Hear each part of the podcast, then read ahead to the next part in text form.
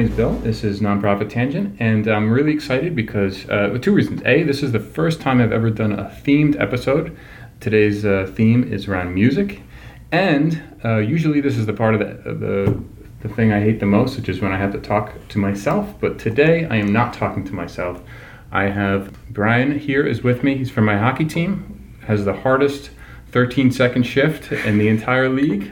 Uh, and uh, also an amateur piano player, or amateur, I assume. Very professional. amateur. Very amateur. Okay. Yes. So um, you are here because uh, I could use a little help in talking about music. So you have way more insight than I do, and I have three New York City nonprofits that are connected to the idea of music in one way or another. So I, I- I'll tell you the three. One's an organization that helps support uh, jazz musicians um, as they get older and they don't have pensions, they don't have any health care, all this stuff. So they, they kind of help them. Great.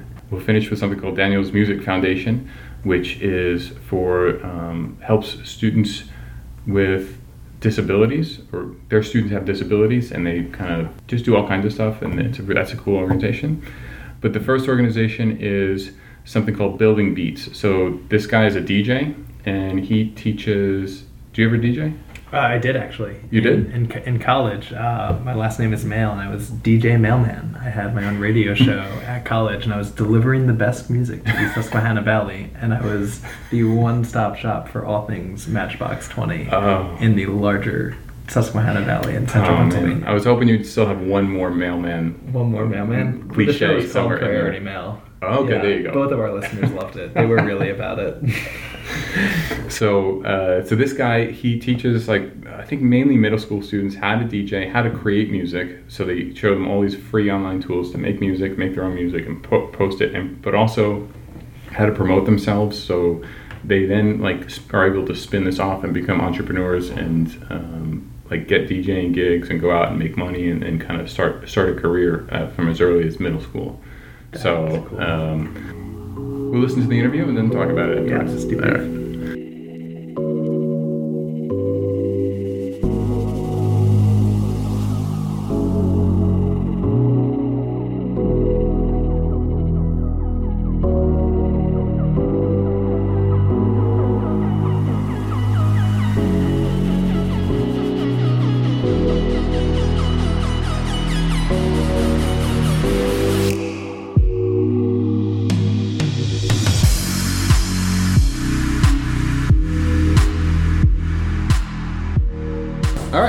here with Fee Pham, the executive director and founder of Building Beats, which was such a cool organization when I came across it, and I was so happy you returned my email.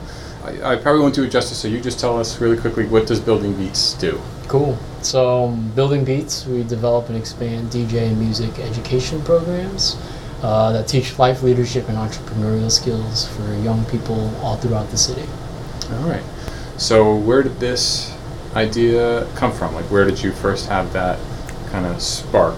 Um, so, the initial spark was the summer of 2008, so 10 years ago now. Oh, okay. Um, it was uh, right before my senior year of college. I was uh, at NYU, major in neuroscience. And, uh, I remember this exact moment. Um, I was working in a lab, uh, a neuroscience lab at NYU, cutting up rat brains for the summer. And uh, it was As kind of mundane, but really just good, good space to just think. Okay. And I would always have, uh, I think it was WNYC or NPR or something on. Uh, I remember there was just one day where I came up with this idea. It's like I wanted to start music programs. Uh, one because my previous background as a DJ, music really just uh, encapsulated my my mental thoughts all the time. Um, and I wanted to show young people how music can be a really positive force for them to do things. Right. Um, and I remember being in the lab that day is, uh, hey, this is something that I think I would be really excited to start out and get involved in. Right. Um, uh, the last 10 years has been really a work in progress to make it a thing. Every week, every month, just looking back on our work and our growth, uh, continuing to build upon the initial idea and uh, see where it goes from there. And you, you really, it really is a thing because you said you told. Let's see, 300 youth every week your program reaches. Yeah, just about. And I just wrote this note that you do over a thousand workshops. How, how like is that in the last? Was that last year you did a thousand workshops? Yeah, on a school year basis, we do just over a thousand for the last two, three years now. All right, so this Um, is definitely a thing. You Yeah, it's it's been growing, which is really cool. right? Just going back, resetting to 2008. Um, the initial idea was to start music studios for young people internationally. Um, I don't know how I was going to make it sustainable, but the goal was that they would run it and sustain it themselves and use the internet to connect with each other to collaborate. Um, so the initial idea was a whole global thing to get young people to, to connect over music. Okay. Um, a couple of years later, got some money, got some of my first partners. We started a DJ school in Brazil. Um, that was a good learning experience to understand that uh, I don't know how to make this sustainable being based in New York. uh, put the whole Building Beats project on pause. Um, started it up again in 2013 uh, in New York City. I said, you know, if I'm going to do this, I got to be there in person to really be more in charge and really encapsulate a lot of the learnings uh, day to day. Uh, Summer of 2013, we did four workshops. Um, one in the Bronx, three in Chinatown at a summer program, and fast forward to now, it's it's grown to yeah a thousand per year, and Wow. hoping to grow more. Yeah, that's a huge growth too. And you've had some really cool students come through the program. You were telling me that you had a student um, who's now currently a junior, or I guess he just finished his junior year. I think he's an incoming junior. Oh, Yeah, incoming. So okay. he's just uh, finished his sophomore year. just finished his sophomore year of high school. He's done some really cool gigs, right? These some some of your best gigs, I guess, for the students that you've had. Yeah, tell us about that. Yeah. So his name is Alberto. Um, I met him when he was a seventh grader, so about four years now. I was teaching. Uh, it was one of our first workshops at a school in Bushwick, a middle school. Taught him and his class uh, how to make music uh, using Chromebooks available at the school. Uh, we were using uh, cloud-based software, so students were able to make music uh, not just in our workshops, but continue working on the same sessions outside of the workshops. Um, and that class was it was a, an amazing learning experience for us because we came to realize that uh, these schools don't have the best technology, so we had to go to where the school's at. And uh, our approach of using cloud-based software um, uh, was awesome because it was accessible. Schools were increasingly using more netbooks, Chromebooks, computers that you can't install any software on. Um, and week after week, I would go to that class. It was a Friday afternoon class, and hearing the students, Alberto, a few of the other students, talking about how they would finish their homework and continue working on the music after they did their homework uh, was really inspiring. So they go home and they're still working on this stuff.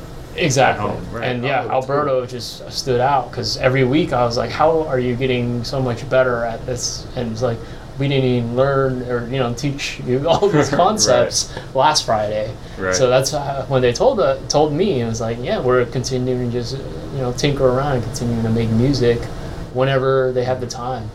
Um, so it really helped us build a strong thesis, uh, and really one of our theories of change is we have to use accessible tools. Uh, internet-based tools like that was was really helpful to help us understand that it gave students access outside of our workshops um, and really allowed us to just teach the students really something that could be a spark and if they're interested they could continue working on it. Um, yeah now four years later uh, alberto uh, got his own dj controller so he's also djing as well as making music. Um, just last week he was uh at a summer program at oberlin college um, for uh, studying sound and the science of sound. So his passion for audio and music production has just continued taking him to new spaces. Right. Uh, but through the years, um, either through his his own you know desire to get more into music and our guidance, he's been part of a Carnegie Hall Youth Ensemble, uh, DJ'd at the Met Museum. uh, DJed at Brooklyn Public Library. He's, he's he's DJed all over the city now. Yeah, that's a pretty And- good resume for Yeah, uh, continuing to get gigs. a sophomore in high school. Uh, it's you know students like him really just get us excited for our work because Sure. uh, you know, it's we're not going to always be there to handhold for students, but uh, as technology continues advancing in society and as uh, these pathways and partnerships with all these youth development organizations strengthen, uh, he's able to find his way to continue growing as a young person and as a music maker. That's yeah. Your as your program has has grown, you have gone out of just not just to schools, but you're now working with detention centers. Yeah, so we just finished a partnership uh, in a detention center up in the Bronx. Um, and also, we work with the Department of Probation in various uh, settings through a program called Neon Arts. Uh, Neon standing for Neighborhood Opportunity Networks. Um, really doing the same workshops that we do in our after school programs for these young people as well Right. um, really as uh, hopefully a spark to get them excited in terms of music making and continuing to break the stigma uh, that uh, you need to have money uh, to rent a studio or you need to buy hardware. Um, with technology getting much more accessible, uh, we want to show a young person that they can just be creative wherever they're at. Uh, with their phones, uh, with you know the computers, the computer labs they have, you know in their libraries or in various settings and spaces that are around. Cool. Uh, are there any students that you worked with in um, the, from the probation program or detention that kind of stand out to you? Anyone uh, memorable? Yeah, so there was a student, um, call him Jay for now. Okay. Yeah. Um, he was in our program at the detention center in the Bronx. That program was uh, a little bit different than our other programs in that we're not allowed to bring in anything with internet access there. Oh, interesting. So we would come in with iPads. Uh, iPads have uh, you know a multitude of beat making apps uh, and resources available. Mm-hmm. Uh, we would go there weekly. We taught him the basics of beat making using an app called iMaschine. Uh, but from there, he wanted to rap and rap on, on some of the beats he wanted to, uh, you know, he, he was creating. Um, so there were a few sessions where we come in with a microphone, record some of the kids' raps, and uh, Jay was really passionate about this. And he got released. He got sent home from the program, which was, you know, good. And uh, just through our partnership with Carnegie Hall, um, we directed him to the Carnegie Hall. Uh, they have a program called Studio 57 Mhm. uh, that they run on Saturdays. It's just like an open workshop for youth throughout the city. Uh, so we got him to go to there and just continue on his craft of music making. Um, and it's it's yeah really awesome to see that you know, we can help him just be inspired with the creative process of music making. That's awesome. You know, obviously the DJing and the, and the music making is a big part of what you do, um, and a lot of people have gone on done things with that. Have you found that anyone really picked up on the sort of leadership and the social media and entrepreneurial side and kind of went in a direction maybe you didn't expect? Is that anything like that happened? You know, I, I don't want to bring it up again, but Alberto is such Oh, a good. okay. Uh, he, he is talented on the music side, but Mhm. he's able to go out and get gigs and stuff on his own now, and uh, we just see him uh, on his on his Instagram just doing all sorts of big things. He uh, was invited to take a tour at Hot 97, met Colin Kaepernick, um, which we thought was, why didn't you invite us, Alberto? um, but you know, whenever we run into him at events, we see him with his business cards, handing it out to people, getting gigs. Um, and yeah, a lot of the gigs that he has now is, is really his own work and his own doing. And this past year, I saw him, uh, he was interning for an organization called Teens Take Charge, Okay. uh, a podcast series uh, of uh, teenagers talking about uh, segregation in the Department of Education school system in New York. So, oh wow. um, uh, I think he is a good example, again, of just how music can take you to so many different places. Yeah, that's really exciting.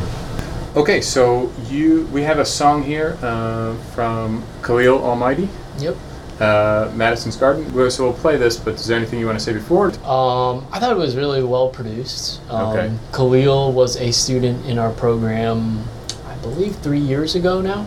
He was a senior in high school at the time. Uh, we have a partnership with a program called Simba, and they work with youth uh, either in transition housing or you know in homeless shelters, um, uh, all throughout the city, uh, primarily Brooklyn. Uh, Khalil, we met through that program, uh, and uh, one, his music was you know really awesome to hear. Uh, but even better to hear was he went on to go to college and majored in music production and music business. Oh wow. So we hope you know our class was an inspiration to, Right. and started on his path towards you know advancing his music career. cool. All right. So this, this is called uh, Madison's Garden. Yeah.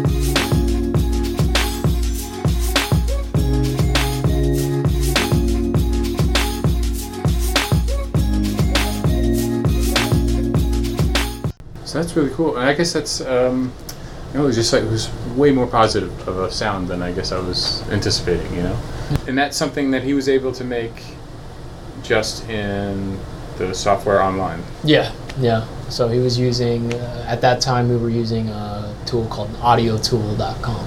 Right. Yeah. Oh, that's cool. That's really cool. We could uh, play the next one called uh, uh, Legend by Chelsea Banks. Okay. Uh, Chelsea was an eighth grader when she made this song, uh, I think two years ago now. Uh, really awesome song. Uh, she uh, is a, uh, not so much a beat maker, but a rapper. And this song is actually about her grandfather who passed away. Um, so it's a really emotional song, but uh, I think she found an outlet in our class to really express some sort of emotions uh, through the, the music making process, which I thought was really cool. that's amazing.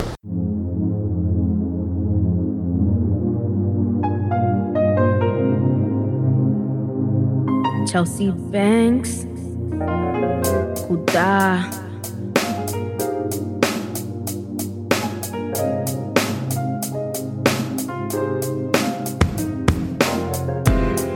Listen, Grandpa, you went from being my pops to being my legend. You died so unexpected, I don't get it. Maybe it was to learn a lesson. I learned so much, but it wasn't enough. Every year that goes by, it hurts more. And be a a player will always be in my blood, making you proud. Will always be in my guts. Listen, the man that killed you will always be a killer. No matter what, he will never be forgiven. Damn, Grandpa, why you had to leave so soon, huh? I will never see the real you, huh? It hurts to know that I'm by myself. It hurts to know that I'm not myself. It hurts to know that I have changed ever since November 1st. I lost you for the words and you was gone forever. It's crazy, it's been four years since you left us. Shit, it's crazy how you dying, huh? That's why I cry. Since looking back to a pictures breaks my heart. Cause that's something I'll never get back. All the smiles, all the tears, all the laughs. But for a while, I'll never get it back. And I respect what people say. But losing you caused a lot of pain. Wow, that was really amazing. And do you is, is rapping part of the program, or is that something that she's like, I want to add this to the? Um, yeah, I think it, it's really based off of our facilitator, what we call workshop leaders. Okay. Um, some of our classes, yeah, kids may not have the desire to make beats, uh, but we want to go to what engages them. And a lot Right. of these students do like songwriting and rapping, and uh, we've managed how to figure out how to turn a school classroom or hallway into a recording studio. And I think it's it's really innovative and cool from our team. Uh, but really to yeah sh- uh, inspire the students to show them that you know you can really start making songs anywhere these days. Right. You've had a really great growth over the last few years. What's uh, what's the future for Building Beats? So we are building out uh, a few different opportunities, I think, to get more people involved. Uh, one, we're teaching our workshops to companies um, as team building activities.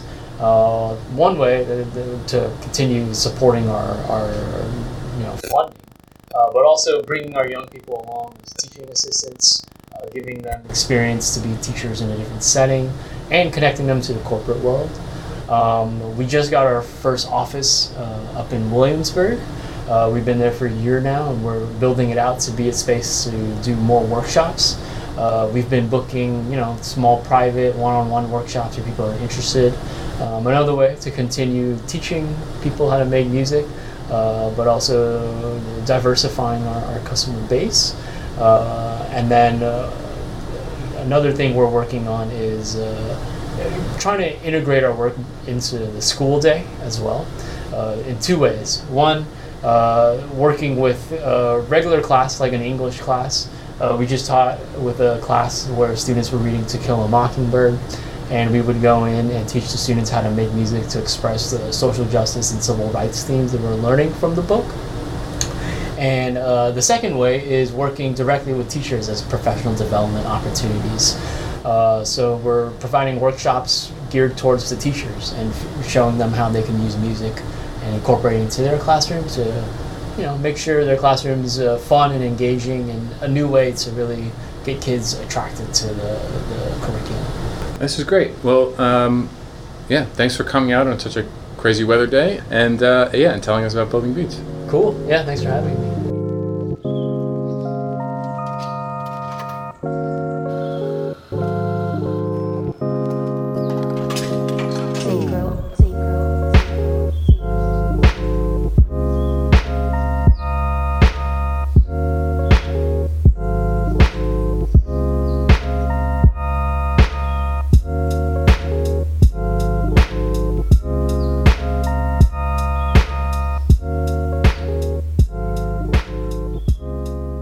Was that was building beats. What'd you think, Brian? I thought it was a construction company assembling Apple headphones at first. Uh, that was, I really enjoyed that. There were a few things They're that awesome, struck right? me. Yeah, I think one thing that struck me is when I first was hearing him discuss the mission, I was thinking that, you know, is the goal for everyone just to become their own DJ? You know, here they are often in middle school. He mentioned eighth grade, seventh grade at one point.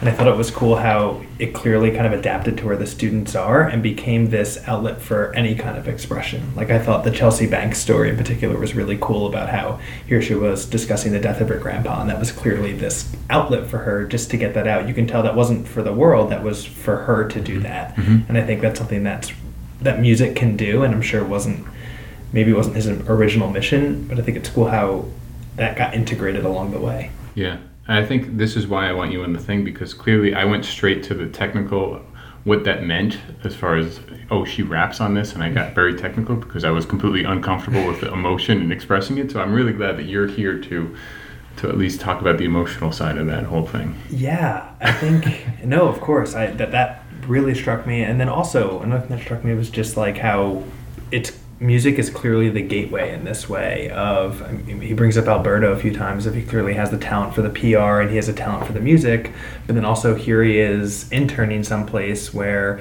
he's having dialogue about segregation in schools and what that means. And I think it's it's um, you know especially if he's working at detention centers and if he- they're going to schools where there's such high need areas, they're in need of any sort of gateway to get them connected to other opportunities and how music is the start and music might not appeal to everyone right off the bat but all of a sudden you, you make that connection with someone else because of it and then that person opened it, it just it's so door opening across the board Mhm. and that really struck me Yeah, no, they're doing amazing things. As soon as I read about them, I was like, oh please, please, you know, get inter- You know, I'd love to make this interview happen, and the guy was awesome. yeah Um, and in fact, I you know this is actually a good opportunity to bring this up.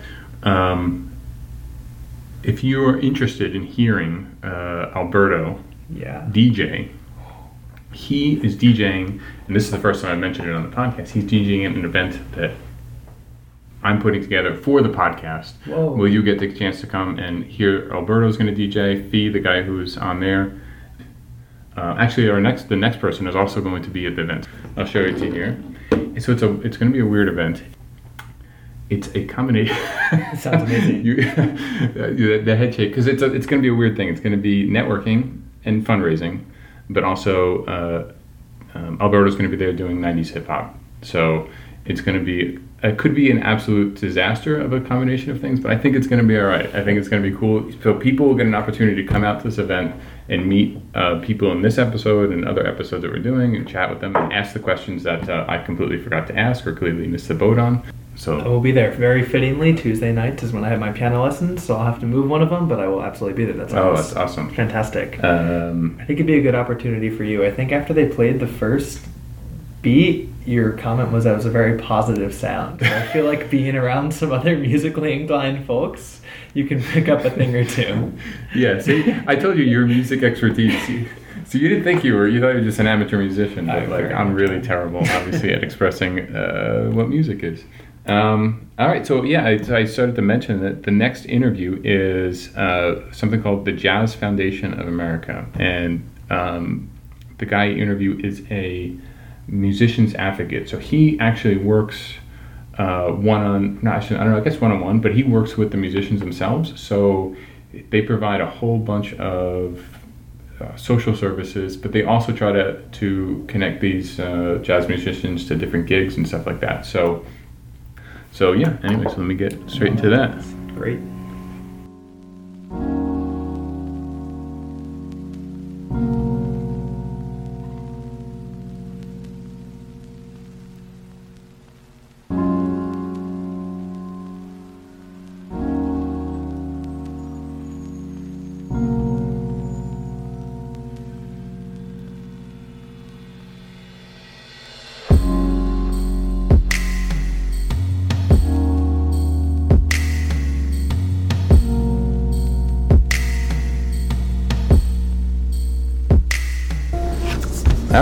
So uh, here in the Jazz Foundation of America with Will Glass, who is the uh, who's a musician's advocate and um, program manager. How long? How old is it? Uh, well, it was founded in 1989, um, well before my time here. So going back into learned history here, but um, a group of musicians and um, industry professionals, including the famous pianist Dr. Billy Taylor. Um, and people from the music industry, including Herb Storfer um, and some others. There was a group of five or six who, who founded the foundation um, recognizing this great need for jazz and blues musicians who don't have the safety net that other professionals do. Um, you know, you spend your career working in clubs, and even if you're very successful, you don't necessarily have a pension or retirement savings. Um, you can go many years without health care, and then, you know, one setback can wipe out your savings or put you into debt, and, and life is generally um, more precarious uh, for professional musicians. Um, so it was founded um, with that in mind, and, and the emer- the Jazz Musicians Emergency Fund um, is is still what keeps us going with our, our social work cases, and um, and that was in the mix from the beginning. And as as time went on. Um, it was realized that the, uh, the best way to help musicians is to keep them working. So, um, shortly after 9/11, as as a lot of people were facing struggle within which was around the time that Wendy Oxenhorn joined the foundation. Um, she's our founding director. Um, she was our executive director for um, all these intervening years, and she um, helped to get rolling the Jazz in the Schools program with the idea that you can provide steady work to musicians in schools so that um, musicians can have an extra gig they can rely on. What, So- what do they do in schools? um, so it's it's a steady gig nowadays. It's a steady gig for 300 elderly musicians nationwide, and they do an hour-long performance. Um, it's a concert. It's uh, an engaging educational concert, and there's little lessons here and there. They kind of have to tailor it to the students depending on what age they are. Um, but you know, at, at our New York concerts, there will frequently be a band leader saying, "Have you ever taken the A Train?" And the kids are like, "Yeah," and then they play "Take the A Train" by Duke Ellington and Billy Strayhorn, who you know may have lived in the area where the concert's taking t- taking place, or they might do a Louis Armstrong number uh, a school out in Queens and point out that he lived there. And there's a lot of interesting tie-ins to the geography of New York.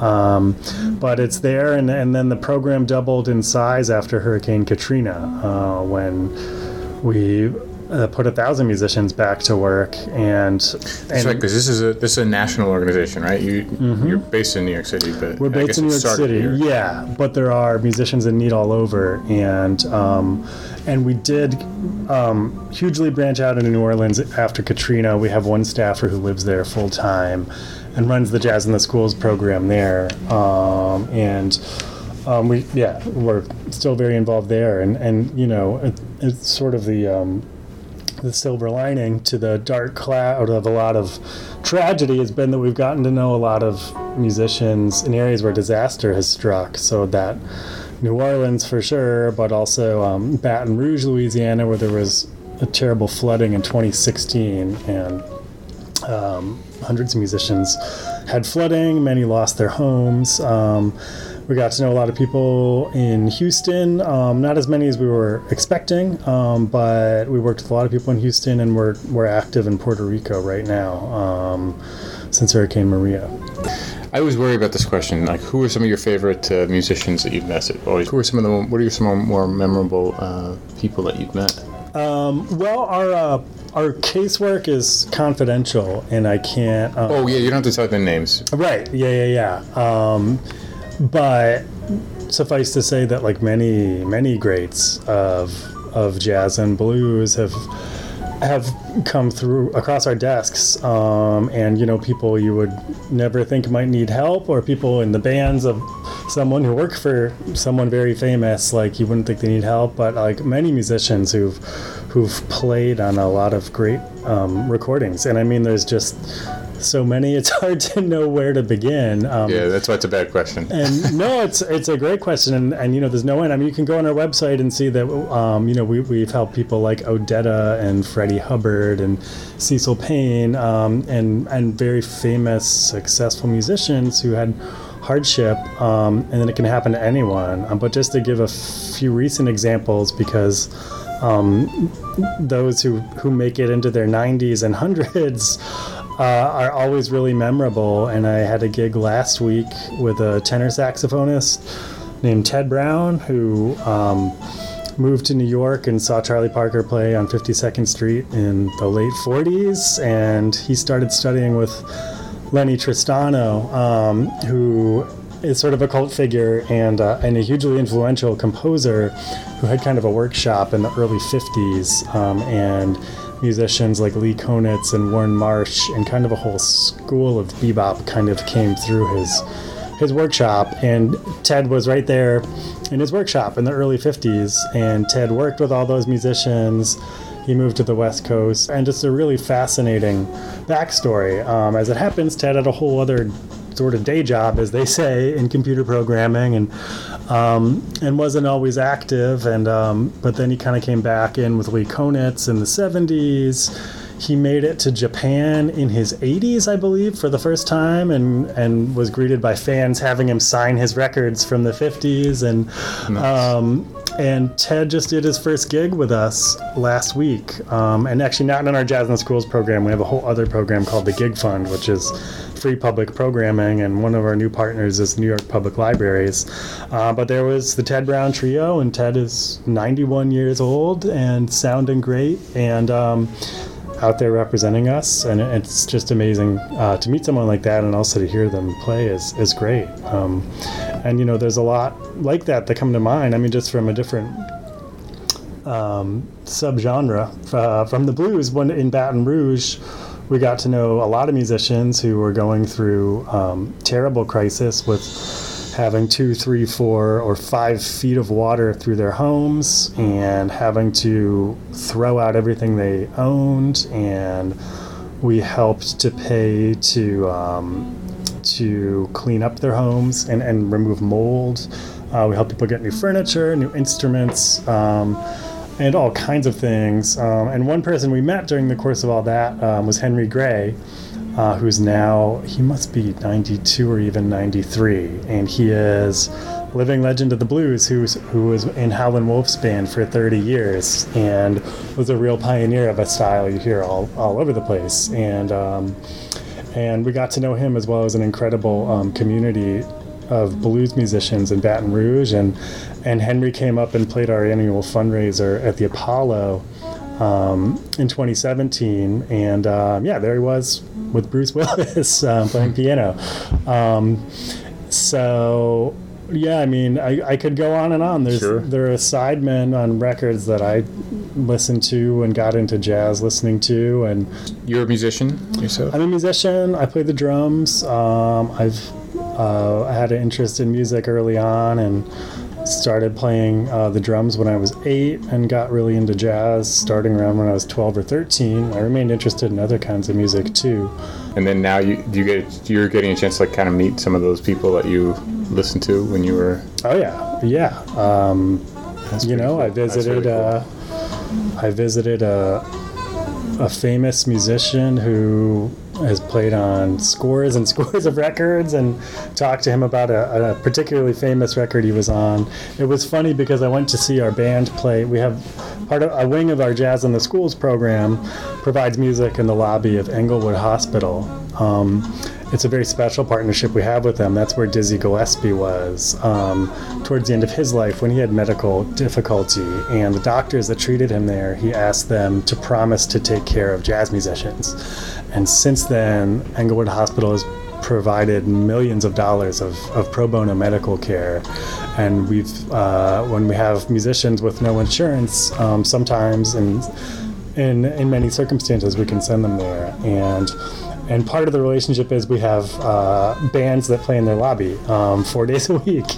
And so I went to see one of those bands last week. But I went from there to visit one of our musician clients who's in a nursing home. And, um, and I was like, hey, I was at this studio. And of course, he remembered it. And, um, and it's just kind of amazing to, to think about. Right. So, um, but um, yeah, many of the players from, from records I knew growing up, and, and it's even more interesting as a, someone who's interested in um, all the history that's not recorded because you could have someone who's absolutely brilliant player, and if you see them play now, they'll still blow your mind. But uh, maybe they were with Lionel Hampton for 10 years or Stanley Turrentine for seven years or, or something like that, but they weren't on any of the records because there's maybe they called Billy Higgins that day instead, Right, or they right, wanted this the star player. There's all kinds of reasons that you know s- some musicians aren't on those records, or, and so they aren't in the historical record in the same way, and then they're not on the internet in the same way. And this day and age, meeting musicians who um, will just like have such an impact on you when you see them play, and to realize that you can't even like find them on the internet is is amazing to see. But there are really these um, deep strata of living music history that are out there, um, and unfortunately, everyone's struggling in one way or another. But you know that's something that um, we're helping to, to keep going. Yeah, I didn't even think of that. Like the idea that I mean, they just kind of fall through the cracks. I guess recording, like the his, the cracks of the recording history. Yeah, and especially um, getting out there outside of New York, where there's a lot of s- cities with fascinating local history, and you know you'll you'll hear about Rahsaan Roland Kirk being from Cleveland, or um, Elvin Jones being from Detroit, or it's or, I mean, Detroit's a different case, but um, there's so many musicians from there, and um, but there's little local histories. But then as you get deeper, there's there's quite a lot of uh, amazing music out there, and um, it's not all recorded in the same way. Um, and even in New York, you know, there's players who are very respected by their peers. Who um, have great command of the instrument and have you know many decades of experience. But if you were to go to your conventional um, channels like uh, websites and, and research like you won't find out as much about them. So it's it's really interesting to see. Um, so it's, it's great especially to offer those people a place to perform um, because it just has such benefit that like they get the gig and other people get to hear the masters and the people in their band get to play with this master and um, there's just sort of like amplified um, benefit Have you seen? Have you gone to see the? Um, it's called Jazz in the Schools. mm-hmm. So, do you have any anything jump out at you as like a like a kind of a memory that's kind of rises to the top? I can't imagine that many kids really know jazz. Yeah, I mean that's that's some of the beauty of it is um, that it's um, kids who don't get to see live music very much, and, and especially live jazz. So um, I remember going to see a Jazz in the Schools show um, at our partner, the Wadleigh Secondary School. They have a wonderful library and a wonderful librarian um, named Paul McIntosh. And we've had a monthly gig there for years. And I remember once going to see one of our bands, and it was a quartet. And as they were playing, and it was beautiful, and the kids were into it, and it was kind of like a R&B thing. And I suddenly realized that I knew all four people in the band very well through our emergency fund um, and the casework, and that three of them had just been through cancer, and that we'd helped them with their rent and with their utility bills, and that they had all beat it, and they were all here on stage and having this like moment. And the fourth person was just someone that I speak to on the phone every day, Right. with, with all yeah, sometimes just about gigs and sometimes just about. Um, a bill or you know needing an instrument repair or whatever but um, but that moment really stuck with me for sure That's cool. What is the reaction of, of uh, what is, do you have any like uh, reactions of the kids when they kind of um, coming out of this, Yeah, coming out of these? i mean it's a it's a joyful experience. Um, it's amazing to see um, because w- when the music catches you sometimes you can't help it and to see these kids kind of experience that for the first time is is amazing. I mean, you know it's not always like that. Um, uh, of course like Yeah, it worked in schools. yeah right you know there's there's days when um, you know there's a lot of pressure and a lot of distraction um, but the music always reaches everyone in one way or another and there are, are many shows that um, where it's really a, a collective sense of um, of uplift and yeah I've seen kids dance in the aisles I remember one time we have a fantastic Latin jazz group that's led by Ray Mantilla um, Ray has appeared on hundreds of recordings. He played in all the great Latin orchestras, including Ray Barretto's and Tito Puente's. He has a small uh, trio or quartet that he brings to his jazz in the schools gigs,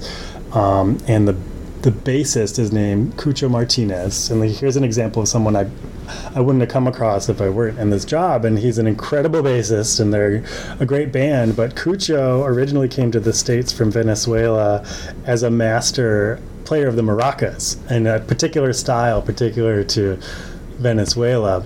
So, in the middle of the set, the first time I saw them do this um, at a school uptown, he did his maracas solo, and and it's very like theatric, and he's like he's older now and can't move as quickly, Right. but the but he he arcs his arms around in big circles and and, and moves them closer to the microphone and and I, the entire auditorium like he would swing the maracas around and all the kids were like whoa whoa like this big everyone shouting in unison and it was like it was pretty amazing I'd never seen a Oh, that's maraca solo like that and everyone could kind of feel it in that Oh. moment so Oh, that's really cool. Have you gotten a chance to, to play at, at all with, with some of these guys? Uh, yeah, a little bit. I, you know, I um, I started here five years ago after volunteering for many years, and um, I didn't let on that I'm a musician um, right off the bat. I didn't want the musicians to think like I'm here trying to like Yeah. get gigs or something. Um, but you know, here and there it would come up, and um, and one musician I knew from before I started here had me sit in, and we have a regular weekly Monday night jam downstairs, um, which is long running. Um, so I guess in the past year I started to um, actually sit in on the jam here and there, and it's it's been really fun because at this point there's people I've known for a couple years who didn't know that I play, and it's it's been really fun to. Um, to get to play with them a little because there's there's a lot to learn and the, the feedback is so valuable. It's Right. you know masters who've spent their lives with the music, so it's amazing. That's really cool. hmm I think I'm, I'm, I want to wind everything up. I think you had mentioned a couple programs you wanted to throw out there.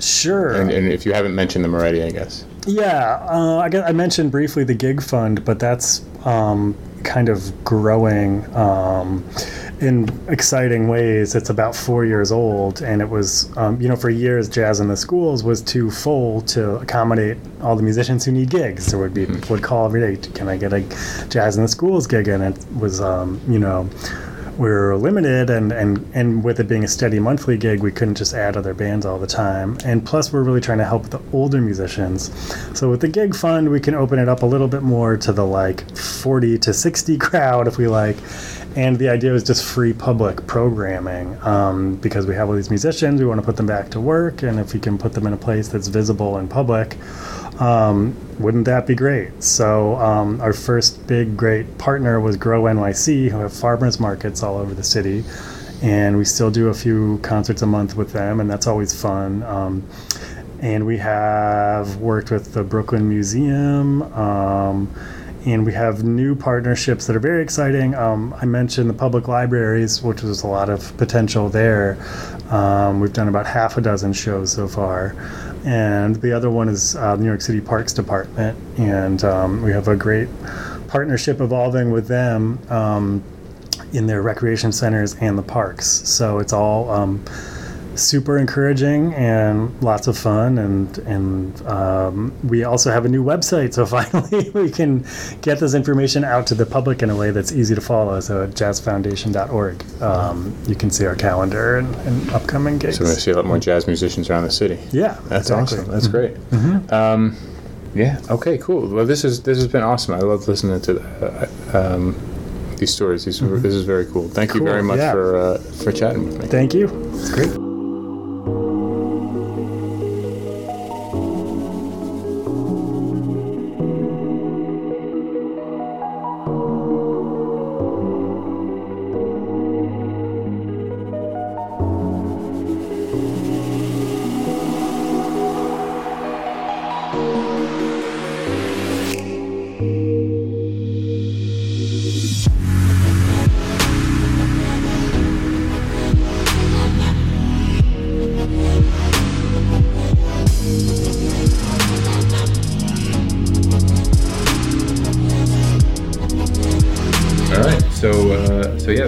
Foundation of America.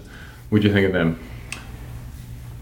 That was amazing because I would never think of musicians, jazz and blues artists, whatever that kind of audience, as being a group in need mm-hmm. of. It's just, I don't know. I, it's such important work that there's an audience there that doesn't have the resources that they need. And I also think there's something cool embedded in their mission of, I, I was doing some research on them and it said, you know, they're helping the people that have always kind of picked us up of, you know, we Yeah. get a lot out of their That's music and then here they are looking after them. But what a, what a lens into how certain institutions don't have the, the benefits that those in more secure employment or in other areas do have was a really cool, really cool look at that. Like, I wonder how much of that is the idea of when you're a musician is you have to look like you're in complete control, and like you know, it's a performance.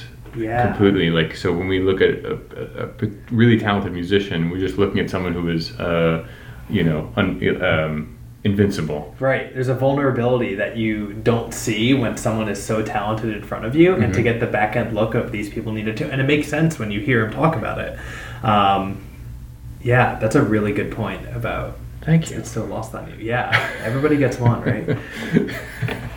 um, yeah, no, I, I uh, the place the place is amazing, and um, uh, I mean, just from the when I walked in, it was it was walking off the street. I walk in the door, and there's a band playing downstairs in one of the rehearsal spaces that was just amazing. Like I wanted to immediately go hear hear them play, uh, and I walk in, there's a guy just hanging out. He's a, he's kind of the door guy, and he points me to the elevator and how to get to the, the you know the floor or whatever. So I'm waiting there for the elevator to come down, and he walked away, and he was just kind of looking out the window and started tapping on the desk and the and the door because he was kind of between them, and it was amazing just hearing him play the door. Like hearing him play the desk and the door was was unbelievable. Like he was the way he I can't even. There's, uh, there's no way I could recreate it. Like I could have sat there for and listened to him play the door and the yeah, better than that. Better than that. Yeah, I know that's hard to believe. Go over and grab the trash can, start Yeah, banging them. right. I'm like, sir, you need to go, please. This is a professional institution. That's wow. Yeah, no, the guy was, it was it was like very cool. throughout. Like he just had it like in his fingertips, kind of thing. Uh, yeah, that's so. Uh, the, the whole so the whole place just oozes jazz and music and and and talent. You know. Yeah, for sure. Another thing that struck me about this was the idea that there's this certain exclusivity at the top, and those associated with it are, are somewhat left behind. And, and you brought up the question, you used the phrase falling through the cracks, which is a really good way of putting it. I guess everybody gets two. Um, but. Uh, Two points. All right. Just the idea of you know these people who are associated with Charlie Parker for X amount of years, and they're probably just brilliant in their in their you know musical prowess, and the fact that then they can kind of fall into this camp that they work with now is just it's really it speaks to the insecurity of those kinds of professions of how good you need to be to avoid this Mhm. kind of you know Right. being in need here um, but also the importance of this of this work of there really is this wide audience for for those that are in need that Jazz Foundation of America is able to help. Uh, also, two very random things that struck me. One, musicians live to be really, really old. I feel like he was dropping 80 and 90 year olds the entire time. I'm like, that'd be great, you know? Right. And then the other is libraries are the MVP of the podcast of who would have thought that being a venue, but even in the first for building beats, Alberto was performing at a library now Mhm. here. I don't know. I never thought of that as like a venue that can kind of bring music down to earth to those that might not get it. But now that I hear myself say it, that makes so much sense of, you know, I feel like libraries have been in the news recently in terms of, you know, Amazon's relationship with them and whatnot of, I feel like libraries are making a comeback in 2018. Cool. Uh, so uh, that was the Jazz Foundation of America, and I'm going to end on this. Uh, the final interview is with something called Daniel's Music Foundation, and it is um, uh, it is a father-son interview. They are they run the organization. They've been running it for I think uh, 12 years, and um, yeah, it's it's one of the most powerful interviews I think I have ever uh, had to do. Let's hear it. I'm excited.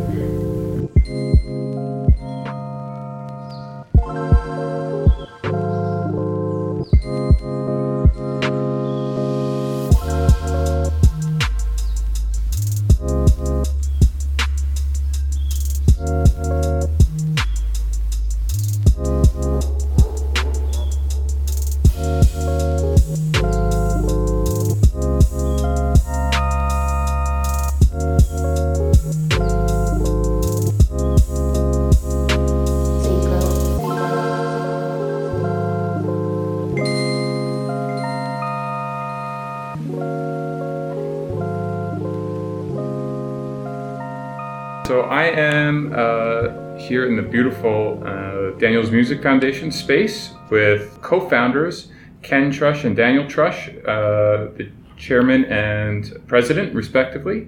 Uh, thank you guys for being on my, my little podcast. You're Thank you. welcome. We appreciate you yeah, coming up here. definitely. So um, tell me, uh, maybe really quickly, just um, run through what is Daniel's Music Foundation, and then I'd love to hear how it got started. Sure. Daniel's Music Foundation is a nonprofit that provides music programs for people with disabilities, but also to the general public. Um, and we also have a diversity awareness program where we try to build a bridge between the community we serve and the general public.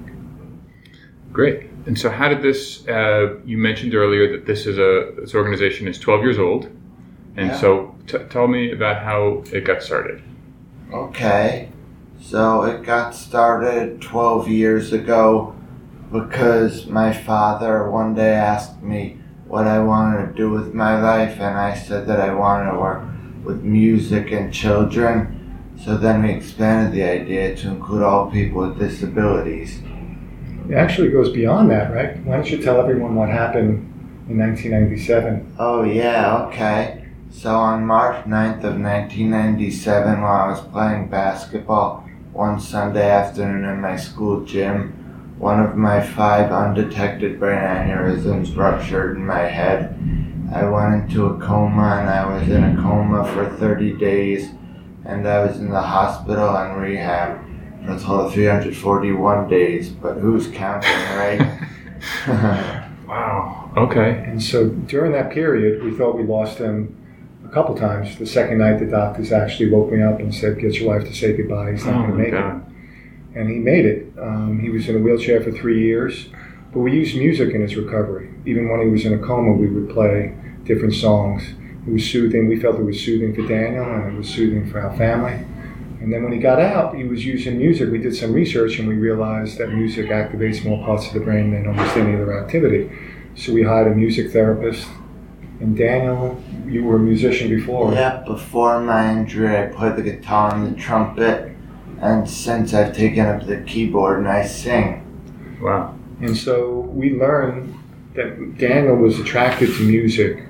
Um, it was something that he went to. He went to his keyboard to create, to, to play, to practice. And we went online um, after, right, at Hunter College. Yeah, And why don't you tell everyone what happened there? Because sometimes Oh, what yeah. people say make, is like a lightning bolt, right? yeah, sure. So I was taking a variety of classes at Hunter College. So I took a music class, a psychology class, a sociology class, and then I took another music class with a very special woman named Stephanie Jensen Moulton who helped me find my love for music because she just kept on encouraging me take more and more classes with her. And what was amazing with Stephanie is I would sit outside the classroom while Daniel was in, and I would ask the professor once or twice a semester how Daniel was doing. And she said, He's doing amazing. I'd like him to take ear training with me next semester. Can he? Right.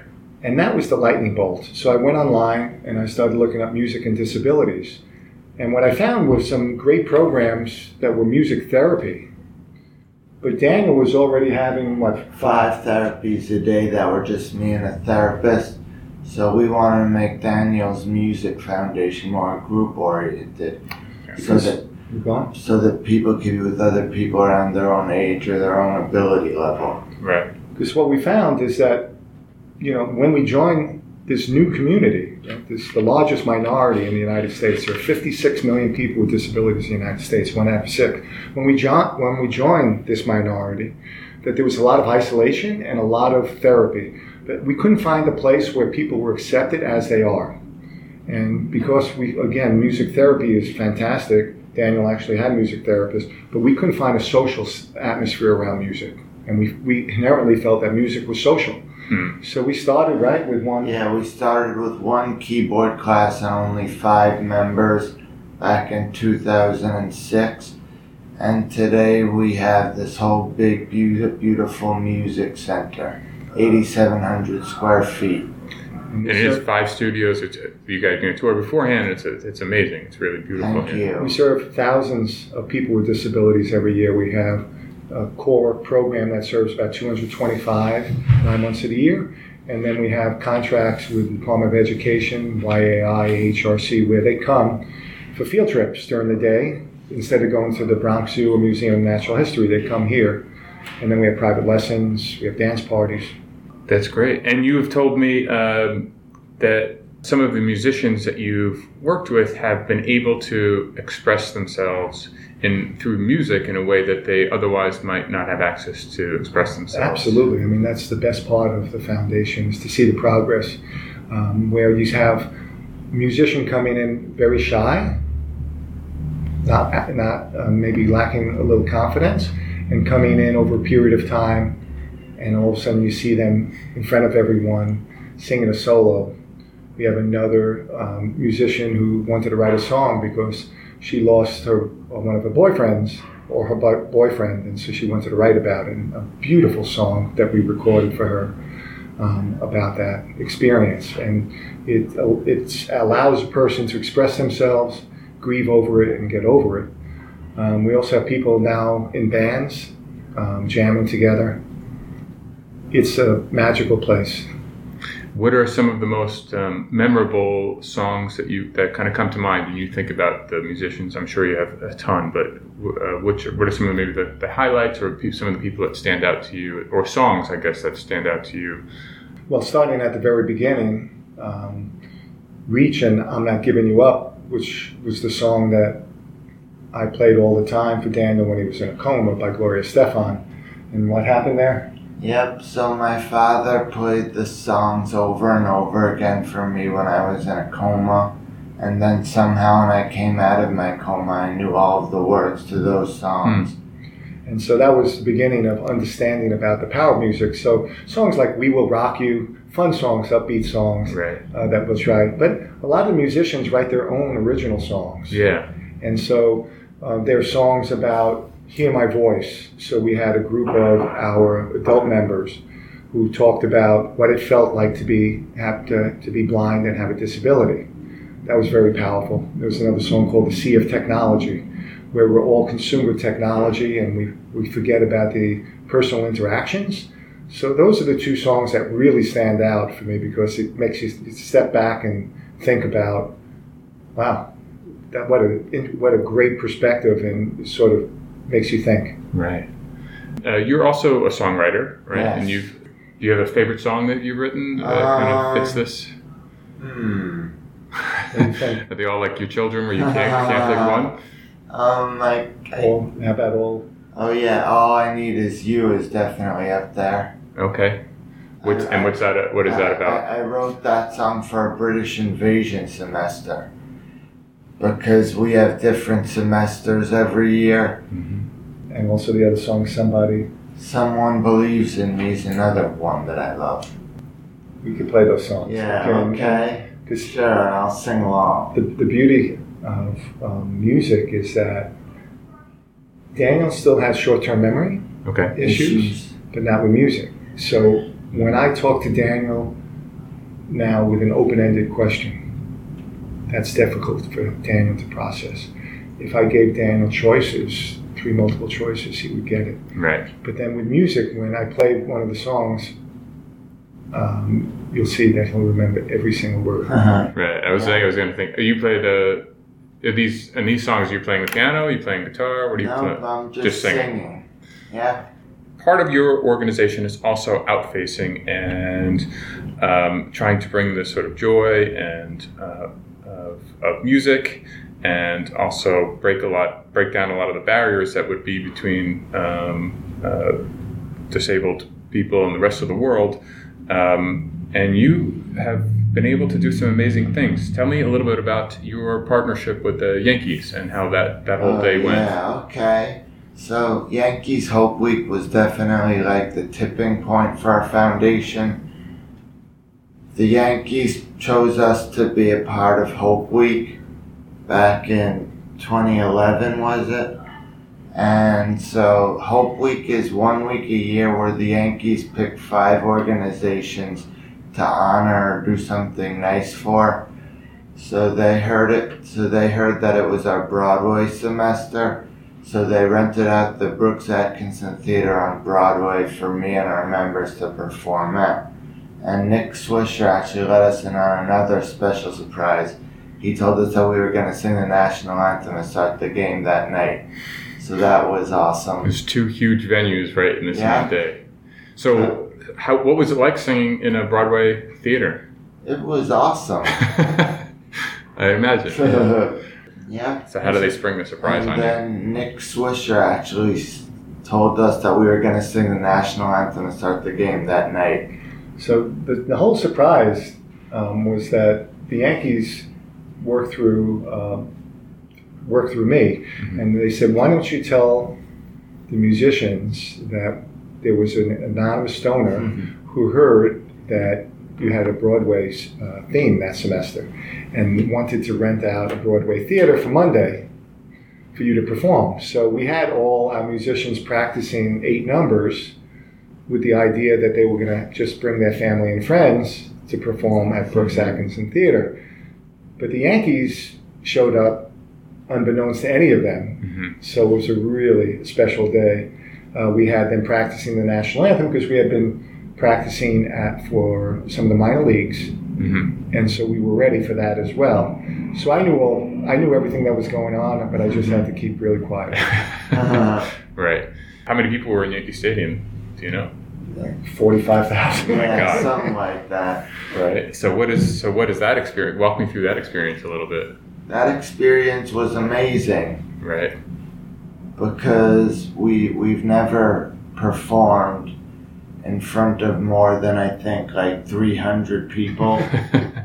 That's quite a jump. Definitely. Someone from the Yankees said that it was one of the best crowd reactions that he's ever seen. He's Really? Been, he's been with the Yankees for about 15 years. hmm He said the reaction from the fans was amazing. A little known fact, which was funny, was that when we went going, we went from Brook. Brook we have a Latin beat in our national anthem, so Okay. it, it comes. Uh, Yeah, that we- go over well in the Bronx, I think. Exactly. And so we had, we usually have congas and claves as part of the national anthem. And when we were going from Brooks Atkinson Theater to Yankee Stadium, I dropped off the congas. So we didn't have any. Mhm. And so the Yankees came up with, they said, well, wait a second, we have these ice buckets. and so we turned, if you look closely in that rendition of the, the national anthem, we had about five ice buckets that we were using Okay. as makeshift uh, congas, which was That's hilarious. funny. Yeah, that's funny. Very, very uh, New York City subway. what you know, part of it is obviously that you you want to bring the joy and talents of, of the people that are here to you know the wider world, and so. Do you remember anyone's particular reaction, or did anyone say anything, come up to you guys afterwards? I mean, Oh, sure. I mean, there was the reaction was amazing um, when we were going when the musicians were going to the seats. Yeah. They were just welcomed um, like celebrities Yeah. going there, and everybody Right. was giving encouraging words. And I think the greatest compliment um, they have a roll call at Yankee Stadium where the bleacher creatures yell out all the players' Yes. names uh, in the first inning, and they actually yelled out Danny Trush from the bleachers. Oh, nice. Yeah. So that was something I'll never forget. And then when we saw that, we, we when we left the stadium at 11:30, we were walking past the uh, players' parking lot, and Right. there was a whole bunch of fans waiting for the Yankees there. And we were walking by, and they recognized Danny, and they started doing the bleachers call of Danny Trush again oh, as wow. we were walking by. And so those things really stick out. But I would say that the biggest thing was the reaction from the crowd and how they just embraced our members and made them celebrities for a night. right. Um, yeah, I mean, it was like they were, you know, just like everyone else. Yeah. Sure. It was like we were the Beatles. Right. That's awesome. That is fantastic. Uh, cool. Well, do you have any other? I mean, it's 12 years, and when you showed me around, that you had so many great memories. Can you any other memories um, jump out to you as highlights of your of the 12 years of this organization? Any other stories? I think um, one of our uh, private lessons students, uh, he's emerging verbal. He's really a, a prodigy. And so he communicates through uh, music. And we asked him if he wanted to play at the Cutting Room, which is a venue in Manhattan. Uh, we have something called the Power Music series with partners, uh, two well-known musicians, and we have it, I don't know, maybe six times a year. So I asked him, and I asked them if they'd be, they'd be comfortable having him play. And so um, he said yes, and he transformed from again emerging verbal and sometimes repeating what you say Mhm. to going on the stage or the cutting room and, And killing it. it out of the He park. just killed it. A Tracy Chapman song. What, what instrument does he play? What Uh, instrument? He plays the keyboard Keyboard. Okay. and he sings. Right. And he got behind the keys and started singing Tracy Chapman. Uh, just give me one reason. Yeah. Amazing. Yeah. I mean, I was so happy for him and his family. And I looked around at the incredible like smiles and reactions of uh, the people, the other people there. That's something that really stands out. Right. Um, the other thing that stands out, I mean, we have a diversity awareness program, and Julia put, uh, Oh, yeah. I meant to ask you about that. Thank you for bringing that up. Uh, Juilliard participates. So we have a program where we talk about differences and disabilities, and then um, the participating organization volunteers with our members. So, first of all, our instructors were petrified having Juilliard students coming to partake in their classes. And it turned out after the fact that Juilliard students were petrified coming here. Really? and to see how that interacted because Juilliard students, they're all prodigies. They're the best of the best in the world. And they didn't realize that music could be recreational.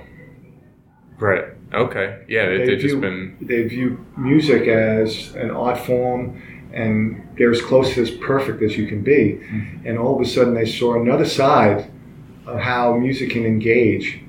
And what was beautiful is that you have two parties that had butterflies just all of a sudden coming together and, and working together in music and enjoying each other. And we got these beautiful letters from the Juilliard students saying that, you know, it really changed them, the whole experience, that they weren't aware of it. Because a lot of times the elite are protected um, or, you know, nurtured in a certain direction. And it just opened their eyes. It was beautiful to read those letters and also see the reactions. And our musicians couldn't believe it that they were pl- playing and performing next to a Juilliard student. So that was really a highlight. Yeah, And they come every year. Every year now. They come every Yeah. year. Oh, cool. That's really cool. Um, how about you, Daniel? Do you have any any over the last twelve years of the organization? What are some of the, your favorite moments? Um, I guess one of my favorite moments is just getting our new center. Okay.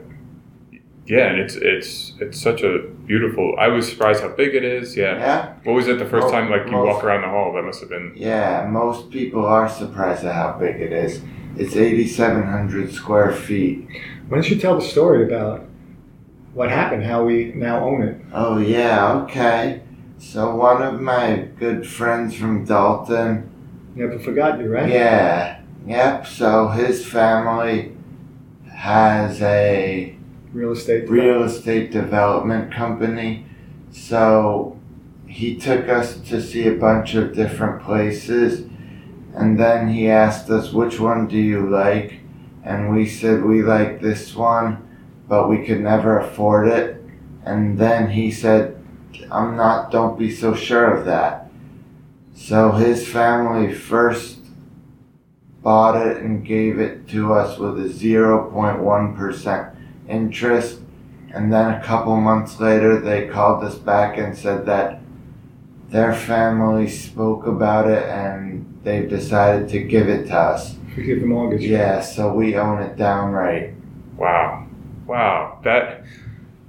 Wow, that's fantastic. Yeah, Congratulations. That must have been that must have been a happy phone call. definitely. It was surreal. Um, he, the family mentioned it to me first, and you have those moments where you're not sure if it's, you're dreaming or if it's reality. So I asked him to hold on. I said, "Can I put you on speakerphone and can you repeat it to Daniel and Nancy Right. Uh, to make sure that it wasn't a dream?" And they said, And this time you were not in on the surprise. "It was not a surprise." And they said, "This is the best investment we could ever make." Wow.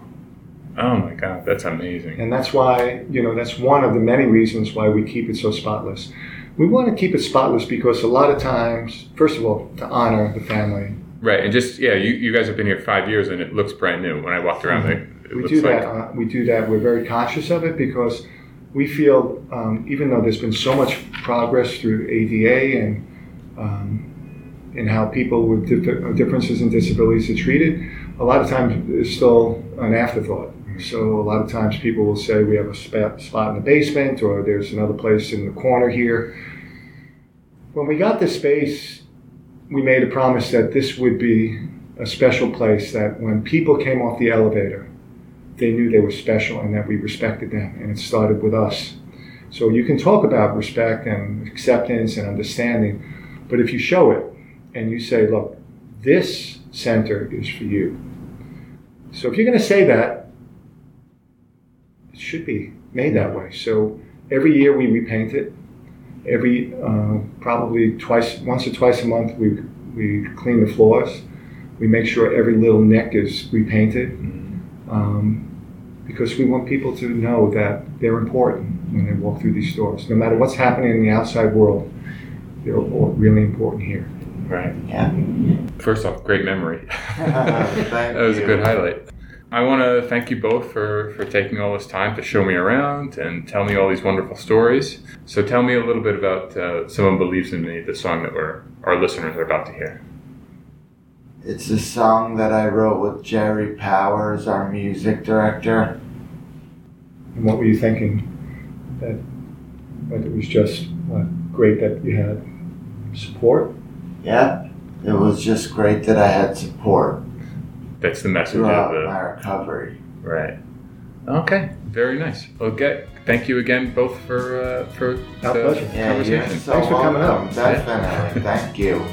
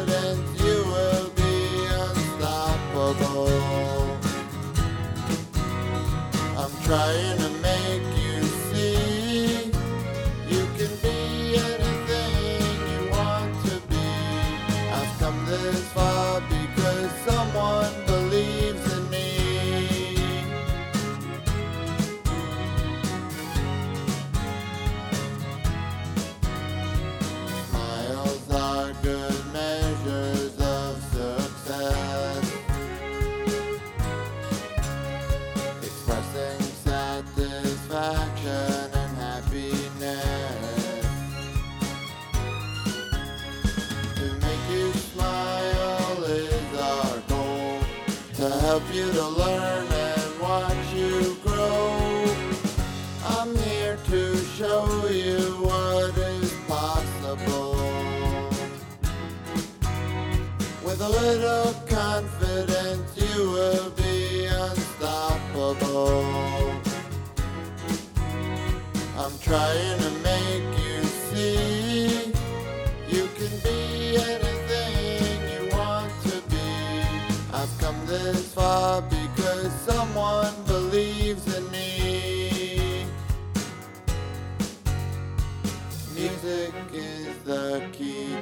soul. It opens the hearts of the young and old. So easy to comprehend. Like words spoken by a close friend. I'll be there with every step you take. Your accomplishments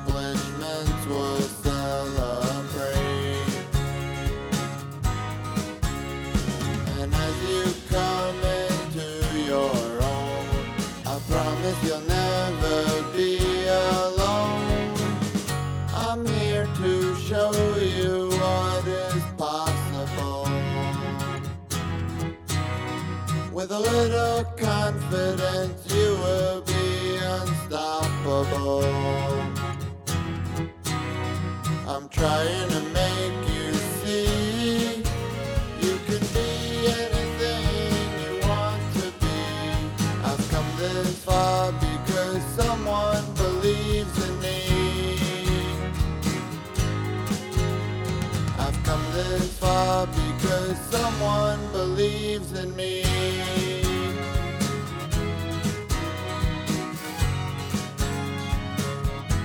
There are times when I think, uh, ah, you know, maybe I'm not a very emotional person. I almost cried like four times during that interview. It was, it was. I've been taking little notes throughout these of things that strike me, and this was one where I was just listening for like 15 minutes straight and totally lost sight of where we were, just getting so immersed in that story. That was really powerful. yeah, it was. Um, um, that place has. I could have. I could have been up there for like three hours. Just like there's so many things going on there. There's so many other, you know, really remarkable things. You walk around and you see like um, their students with amazing people. You know, all kinds of different sports stadiums doing all kinds of stuff. It's it's it's such a cool organization.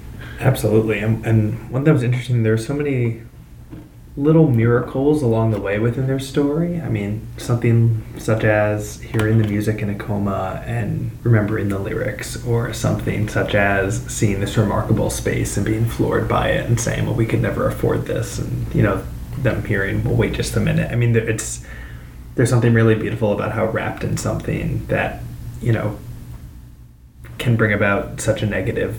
There are all these little things helping them turn into a positive. Mhm.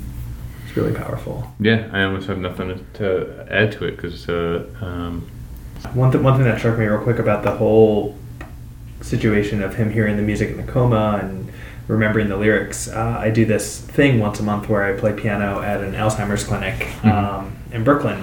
And it's always really interesting because a lot of these senior citizens, you come in and you're playing music and it's very nice and they're listening along, and all of a sudden you'll, you'll pick a certain song that's from you know a certain time in their life and they will light up and perk up. And we've had aides tell us that you know they haven't really been able to connect with much this week and all of a sudden it's music that brings that certain thing out of them. And Hmm. i think that's there's something so interesting about that. And i don't know that I, that's where my mind went when hearing this particular you know example of, of what it can do for those that aren't able to connect with other ways. Music has some sort of way of getting at the brain and getting at the heart. Right. it's really potent.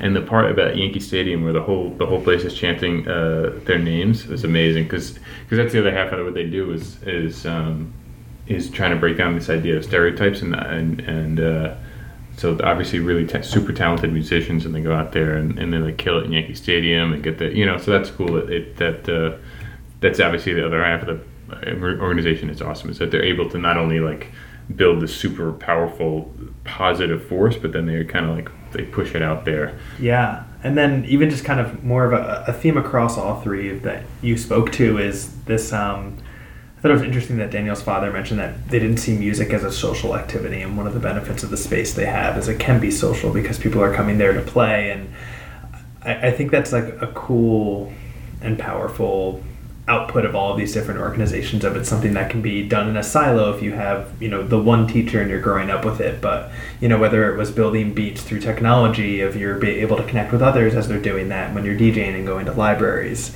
um, or in this particular case where it's these people rallying together in one space to be able to share music and play music together it's this cool added benefit of the sociability of music rather than just keeping it to yourself, mm-hmm. which goes back to all their points of expression as well. Of you know, it's such a great medium for them, and to be able to share that with others is so great. Cool. I think I'm going to let it go on that because you just wrapped it up in a nice, neat bow for us. So Thanks for having me. This has been fantastic. I'm so humbled by the work of all of all these incredible organizations and the work that you're doing to bring their stories to a wider audience is really, really impressive. So thank you. For no, and I, I appreciate you coming and uh, taking off the pressure from the thing I hate the most, which is talking to myself. So now I don't get to talk to myself anymore. At least for this hour. and, yeah, for the rest of the night, I'll be talking to Yeah, myself. we know.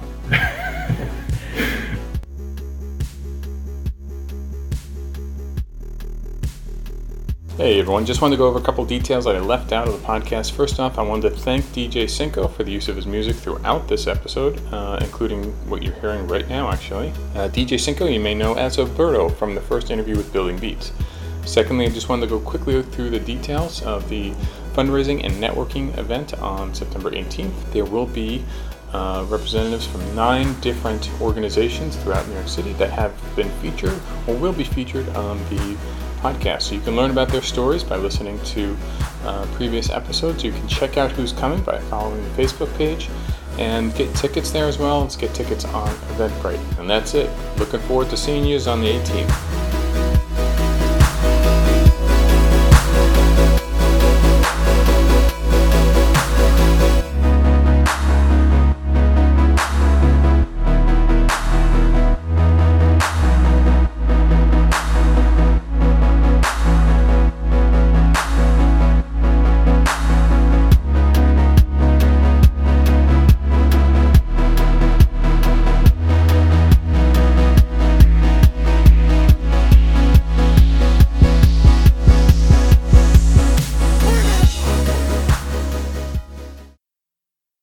Was waiting for it to turn into like one of those musicals where they just like the uh, Rent or whatever. What is it? Rent?